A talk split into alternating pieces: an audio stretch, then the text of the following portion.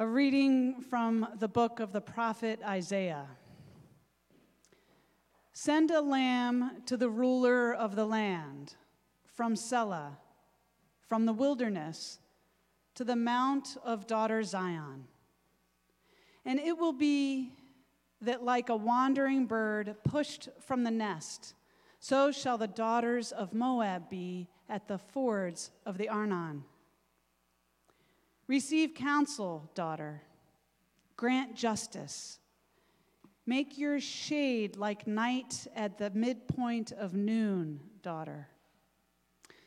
Daughter, shelter the outcasts, the fugitive do not expose.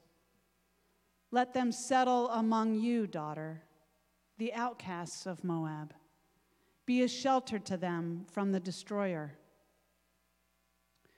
For when the violence is no more and destruction has ceased, and those who trample have vanished from the land, then in faithful love shall a throne be established, and on it one shall sit in faithfulness in the tent of David, rendering judgment and seeking justice and swift to do right.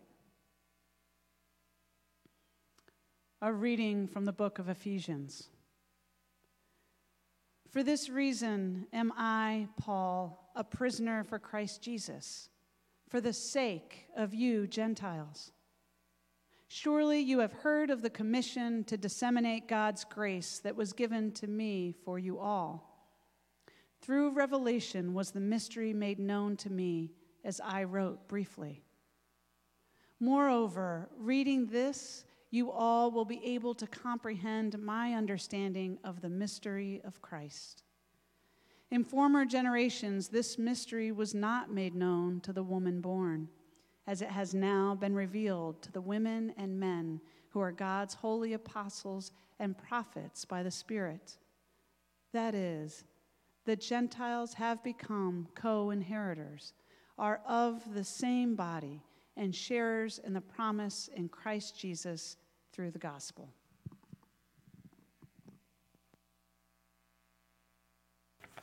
Amen. Good morning, everyone.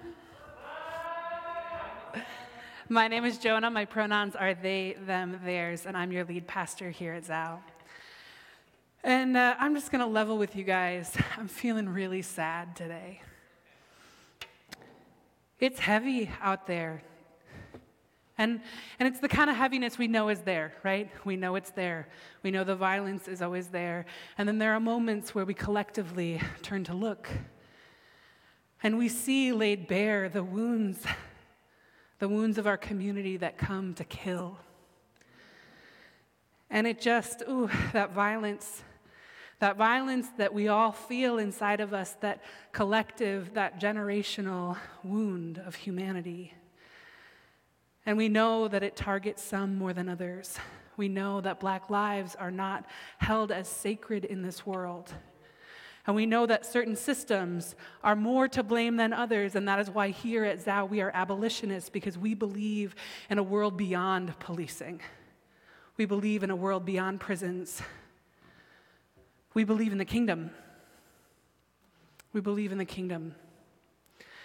But I come to you today with a heavy heart because there are moments when I struggle to believe. I struggle to believe in that kingdom. I struggle to show up to this world of wound and violence where I am both victim and perpetrator. I struggle to believe that we can be made whole. But I do have hope, and that is what I'm here to talk to you about today, right? That's, that's kind of my, my gig, is to share that hope with you. And every week, whether I'm feeling that hope or not feeling that hope, I'm drawn back to the text, to the scriptures, to the promises handed down to us by God and then, then carried generation through generation. Folks who are saying there is hope. We believe in this hope. We will build this hope with one another in the name of Jesus Christ. And so we have these stories, these texts that we put our hope in. And it was in light of all of that reflection on these two texts this week that I woke up this morning and I looked out at the snow. Now, I couldn't help but be flooded with a memory. When I was about 12 years old, I was living in the Chicago area, and we once got 18 inches of snow in one day. It had been a pretty snowy winter, so we had several feet of snow where I lived. And it was just after Christmas, so people still had their lights up. Now, my parents were the ambitious sort of people who put lights on the outside of our house. I'm not one of those people. But I really loved that they were. And they had, they had these bushes right outside our front door. And before the snow had come, they had covered those bushes in this like net of bright white lights. And so all of that was completely covered by the snow, just not visible at all, still turning on and off with like a timer underneath that snow. But I remember tunneling through all of this thick, heavy snow. I got geared up and I dug and dug and tunneled until I had carved out a hollow just big enough for my little 12 year old self to comfortably sit in and I built it right up against the bushes so that those bright lights, uncovered by the snow, shined into my little snow cave. And even though it was snow and freezing out, it was actually much warmer inside my cave because the walls of snow sheltered me from the wind and insulated my body heat. I found myself taking off my hat and gloves as I settled into stillness and a kind of quiet. It was so quiet. You know, those snowy mornings when you go outside and you just feel something's a little different because the snow just absorbs everything. The snow can hold so much for us. And in that stillness, in that quiet, there's a kind of intimacy in my snowy cave, it was so still and so quiet, I could feel and hear my own heartbeat. Now, I would go in there and read because I was a nerd, or I would just sit and be alone. It felt like such a protected place. And after a tough day at school, because for me in middle school, every day felt a little tough, I'll be honest. I would race home and crawl into my little snow shelter and feel peace, protection. Now, honestly, there are a lot of moments in my adult life that I wish I could just crawl into that quiet, Christmas light, bright snow cave of protection. And as an adult, I, I do. I just have different snow caves. One of my favorites is actually sensory deprivation. There are places where you can go that will put you in this tank of water in the dark. And you lie floating in this very small pod in the dark and the quiet, and again, you're alone with the beating of your own heart. I highly recommend it, although you gotta be prepared to be alone with yourself in the stillness. Another place that I find protection is snuggled into the arms of my partner, or I had found it snuggled up close to my cat Festy, hearing each of their heartbeats along with my own. And one that I long for every winter is that I can go out and be fully alone on Lake Michigan on a paddleboard, close enough to the shore that I feel pretty confident I won't die but far enough away that the noise of civilization dulls to a quiet hum, and I feel both the eternal movement of the earth in the water and the stillness of a moment truly alone with God. It is in these moments that I find it most natural and easy to feel the presence of God.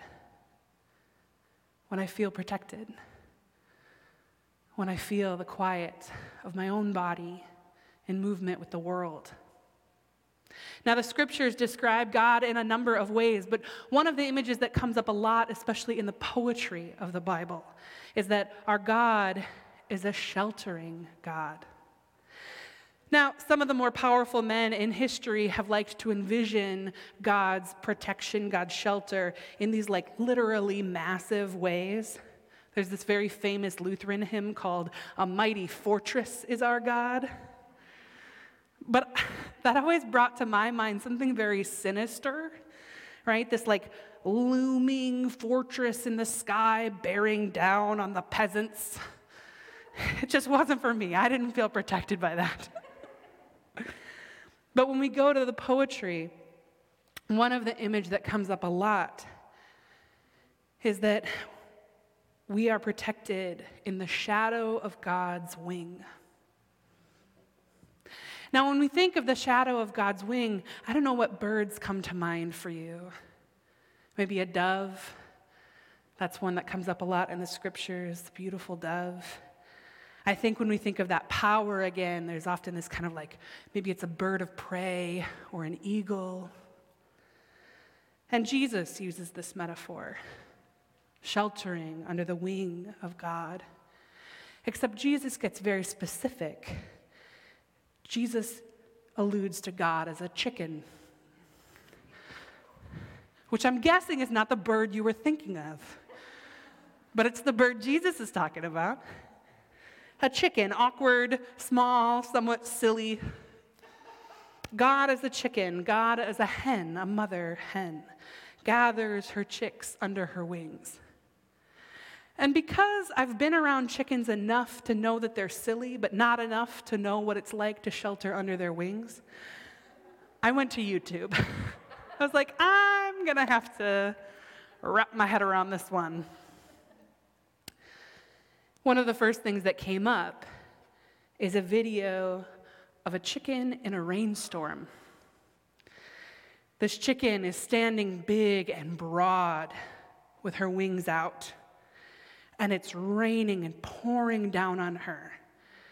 And her, her kind of oiled feathers, the rain is just sliding right off of her. And under her big, broad, outstretched wings are all these tiny chicks that are just kind of squished up to her.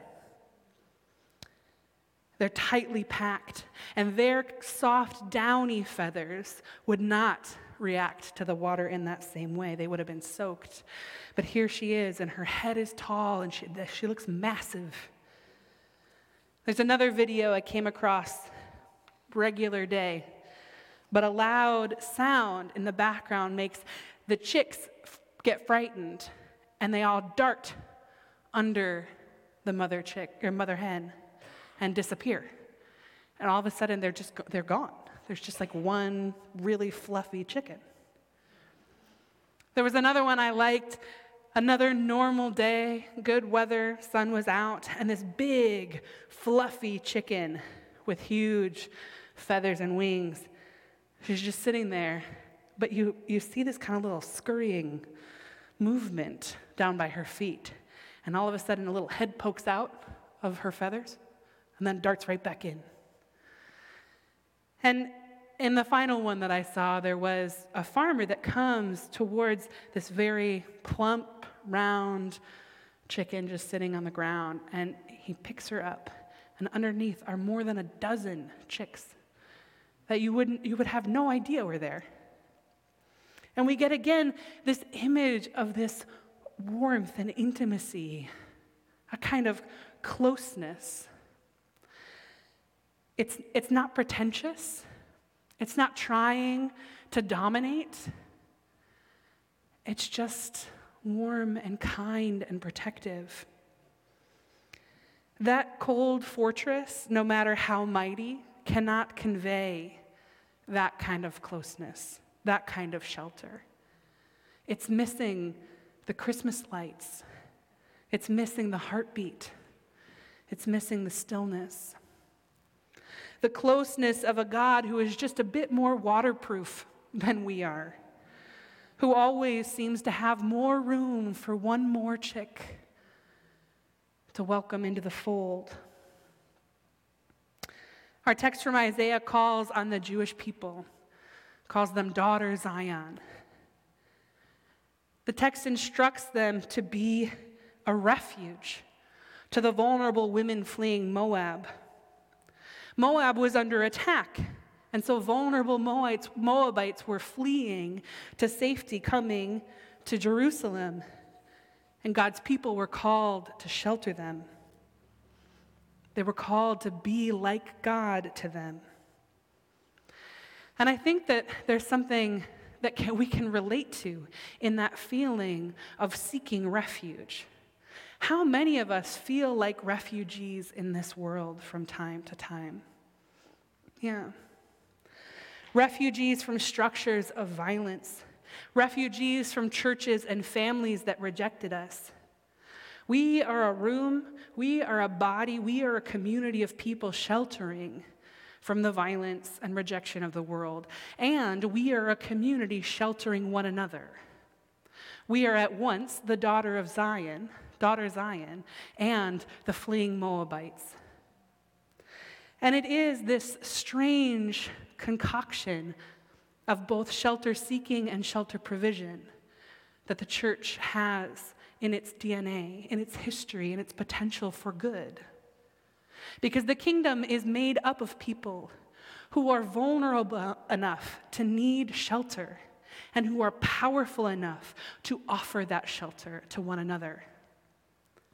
This is what solidarity means to come with what we have, to receive what we need, and to know that through the abundance of God, that is enough. That is enough for right now, that is enough for our daily bread, and that is enough to change the world. That is enough to build a kingdom of hope, a future that is different. A future where all have been sheltered in love and protected. Now, our sheltering God had, has called us to be a sheltering people. But in this case of daughter Zion, it sometimes feels like a big ask. There was not always a friendly relationship between Israel and Moab. And we know that in our context too, sometimes refugees can be treated as enemies. There are so many layers to this. So many structural and institutional layers, the ways that these wounds have torn us apart, that peoples are pitted against one another, that people of different religions and faiths have been pitted against one another. And we see that narrative a lot in the refugee conversations in the United States. Are they the right kind of refugees? Do they believe what we believe?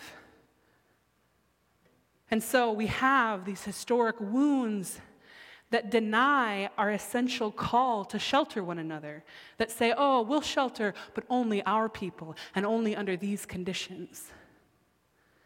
And every time we engage in that, we are failing in our call to be a sheltering people in the name of our sheltering God. But there are other times where those refugees, they feel like a threat for other reasons. Maybe their people or they have harmed us. And this is one of the situations that we get into when it is not a people of privilege sheltering the marginalized, but the marginalized called to shelter people of privilege, which happens too in this mixed up, turned upside down kingdom where God comes in a special way to those at the margins, where the people of God most close to God's heart are those at the margins. Because the people of power and privilege, alienated from the heart of truth, come seeking that truth, but they come from their places of power and violence, seeking shelter from that violence, but needing to shed it as well. And now, our little circle of protection needs to trust, needs to participate in that shedding of an identity, laying down of power and violence and empire to align with the vulnerable and the marginalized. And it doesn't always go great. There are folks here who have been marginalized, and there are also folks here who have done that marginalization.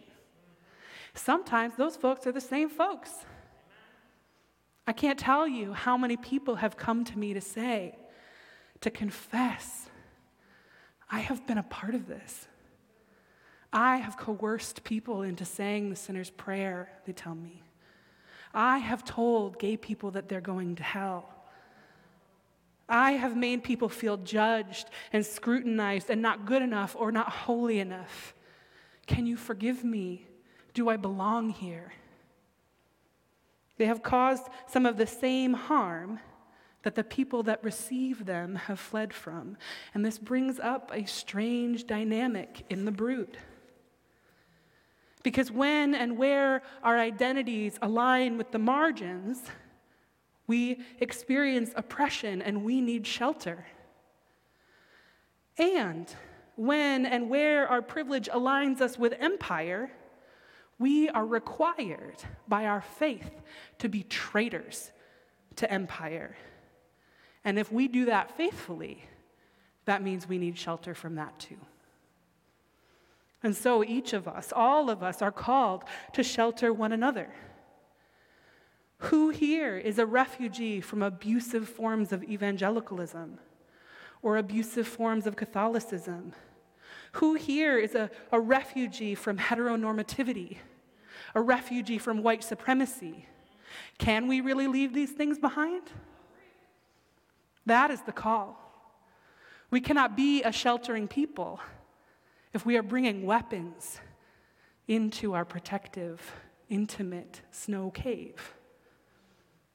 We have to lay down. We have to lay down the tools of empire. We have to become a traitor to our cultures and places of origin if those places are empire aligned. We have to ab- choose against the abusive cultures we may have been raised in. We have to choose against white supremacy culture that we are all steeped in. This is the call of the community of faith. And it feels so soft and simple when we say, let's shelter one another. But it is no small task. There is hope. Our text from Ephesians highlights something else. Because as I mentioned, God has a special kind of closeness with the experience of those marginalized, the experiences of oppression. This is at the heart of our faith and our tradition that the Jewish people are God's people, that the Jewish people are a deeply marginalized people, that God comes first to those who have been rejected and wounded and cast aside. But God does not come only to them. And this is where in Ephesians we have the author writing as Paul saying, hey, I know. And God did choose the Jewish people, and God chose the Gentiles too. God is close to the queer, but has chosen the straights too. God is close to black folks, but reveals God's self to non black folks too.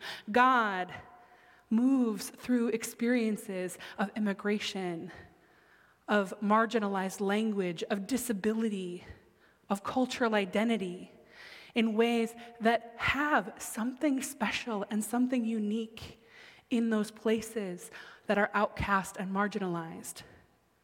And God calls to, to each heart that is wound up and webbed up in empire. It says, free yourself, cut yourself loose, flee to the margins. I have asked them to shelter you. I have commanded you to shelter them. Now, not everyone will choose shelter from violence. Some will choose violence. Some still believe that it is violence and empire that will protect them from violence and empire. It's what we've been taught day in, day out. That if only I can embrace my power and privilege, if only I can align myself with those systems and empire, then I'll be safe. And for some of us, I, I can understand the choice. Someone I love grew up in the Pilsen and Little Village neighborhoods of Chicago. He's Mexican, he's poor, he was smart and funny and kind, and he was thinking about becoming a cop. And I begged him not to. And he said, Jonah, everyone in my family is either a cop or a correctional officer or in jail. Can you blame me if I want to pick the gang that's winning?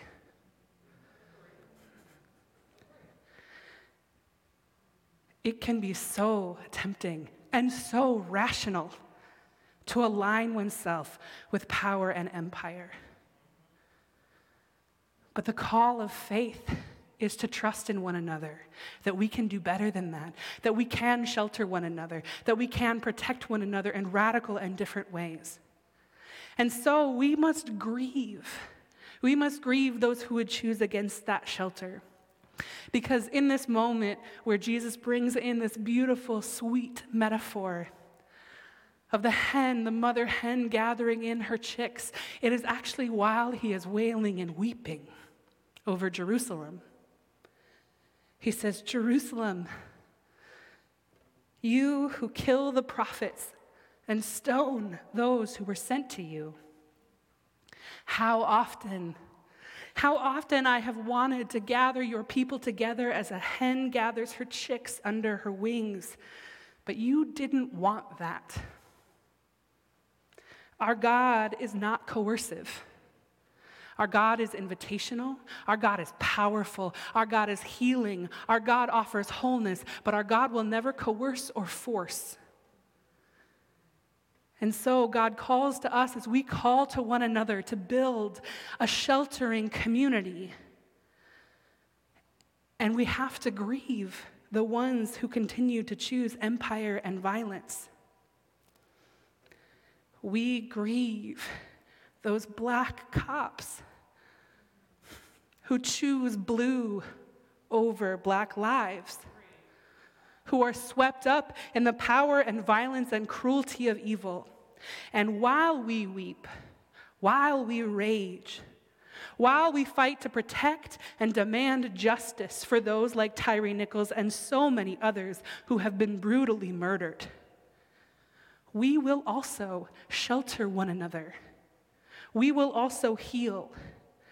We will welcome one another. BIPOC folks and white race traitors alike queer people and straight people who relinquish queerphobia, trans people and cis people who lay down the binary. We will build a community of shelter that stands against the violence of imperial norms. And we will do it without pretension. We will do it as lowly chickens. We will do it with a sense of humor we will gather under the wing of our mother God. We will be as a, as a mother hen to one another. We will huddle like vulnerable chicks. We will hear the heartbeat of God as our hearts and the hearts of our kin beat together. And our collective warmth will shelter us against the storm. Will you pray with me? God, we know you weep over Jerusalem.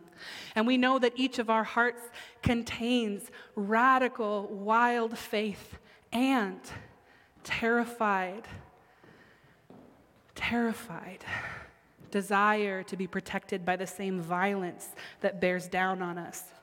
We pray that you would give us the strength and hope to be aligned with you, aligned with one another faithful to the kingdom. God, we pray that we could see what you see.